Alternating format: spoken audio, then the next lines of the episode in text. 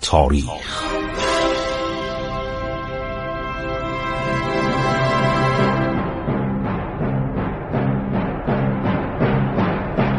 کاری از گروه جوان و اندیشه رادیو جوان.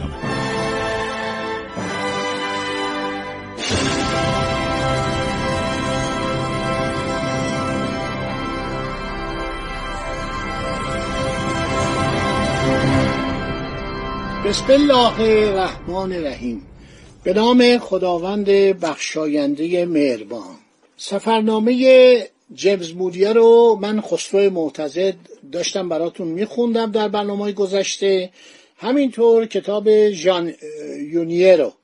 و سایر کتاب هایی که مربوط به روابط ایران و انگلستان و آمدن سرگور ازلی خیلی جالبه. نوشته میگه ما رفتیم کوچین.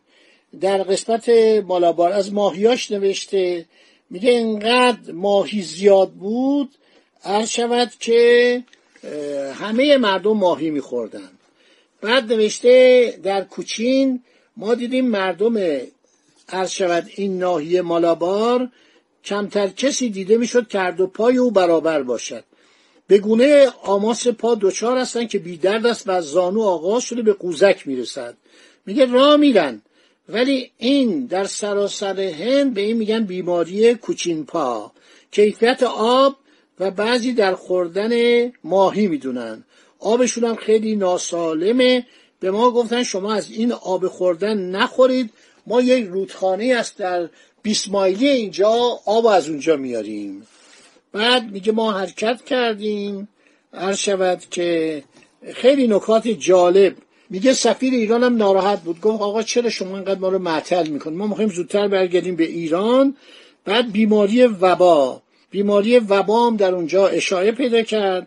میگه ما چون در دریا حرکت می‌کردیم ماهی و میوه و گوشت تازه و سبزی نمیخوردیم عرض شود که بیماری های مختلفی مثل بیماری بری یعنی بیماری که این چیز به صلاح لسه ها میریزه و بدن خیلی دچار آماس میشه دچار ورم میشه که اینها باید سبزی تازه بخورن.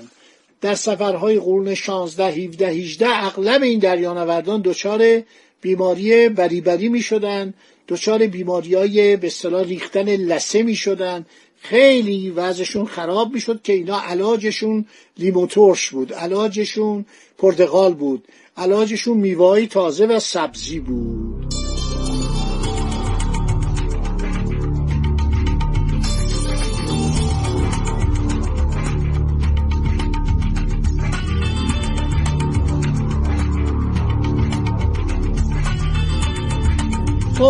هر شود که تمام جاها رو میگرده و می‌رسن به قسمت های هندوستان و کم کم به ایران نزدیک میشن. هر شود که به بمبئی می‌رسن میگه اونجا هم خیلی از ما پذیرایی کردن. ایرانی های زیادی در اونجا بازرگان بودن اومدن به دیدن ما. بعد خبر رسید که پیک پیک از ایران اومده لقب خان رو به میرزا ابوالحسن به میرزا ابوالحسن شیرازی داده بود. خیلی خوشحال شد. بعد میگه با حاکم بمبئی رفتار ویژه‌ای پیش گرفت.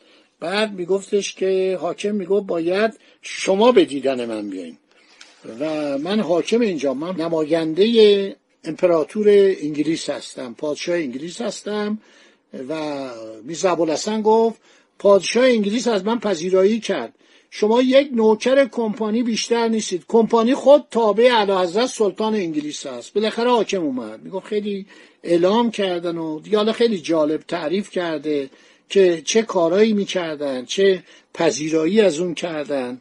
عرض شود تمام اینا رو شهر داده. خیلی کتابش خواندنیه و جالبه.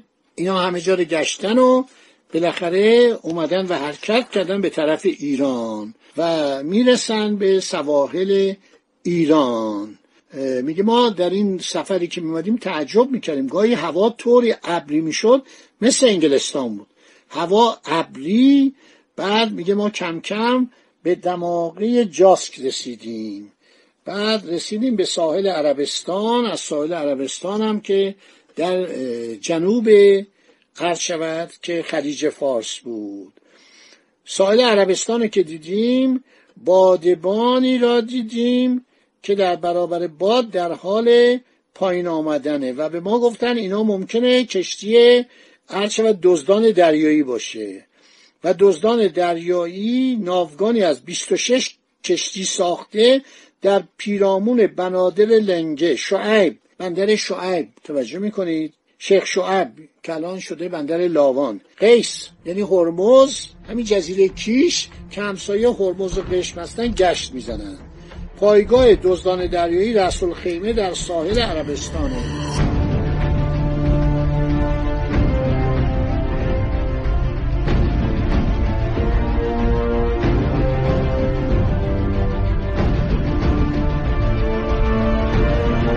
بنا به گفته مردی عرب که او رو آوردیم داخل کشتی دزدان دریایی کشتیشان را دنبال کرده بودند.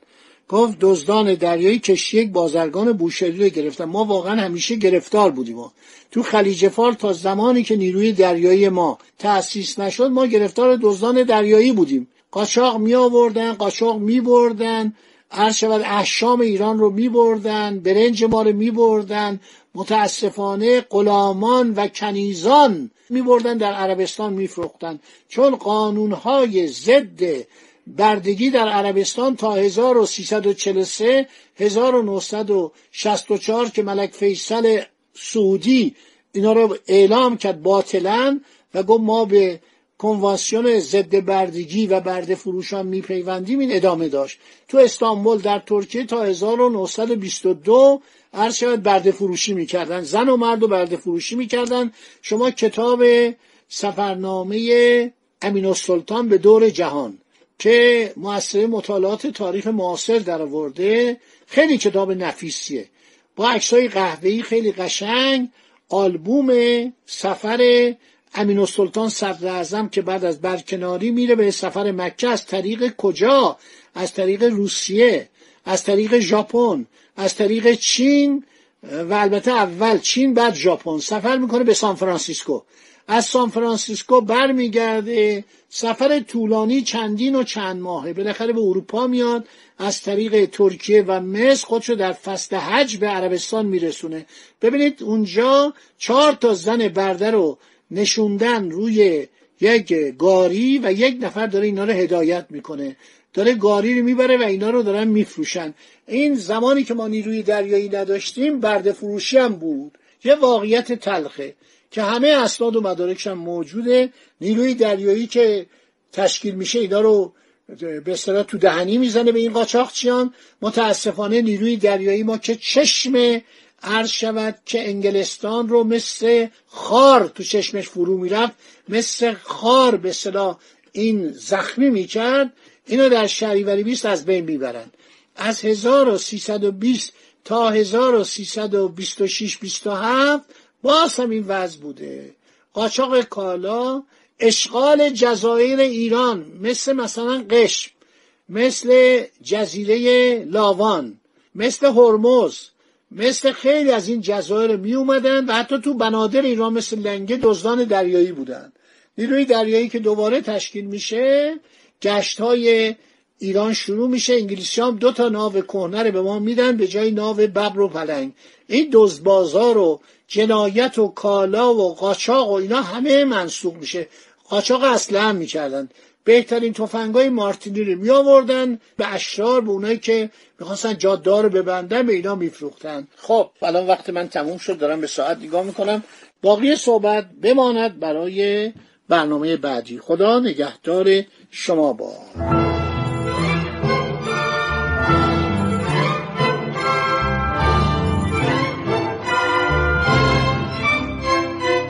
عبور از تاریخ.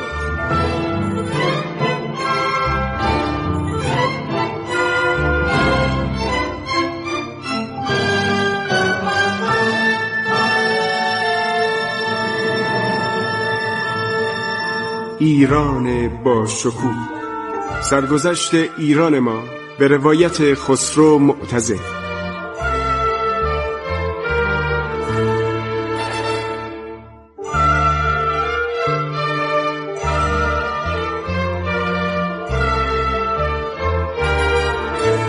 عبور از تاریخ با رادیو جوان.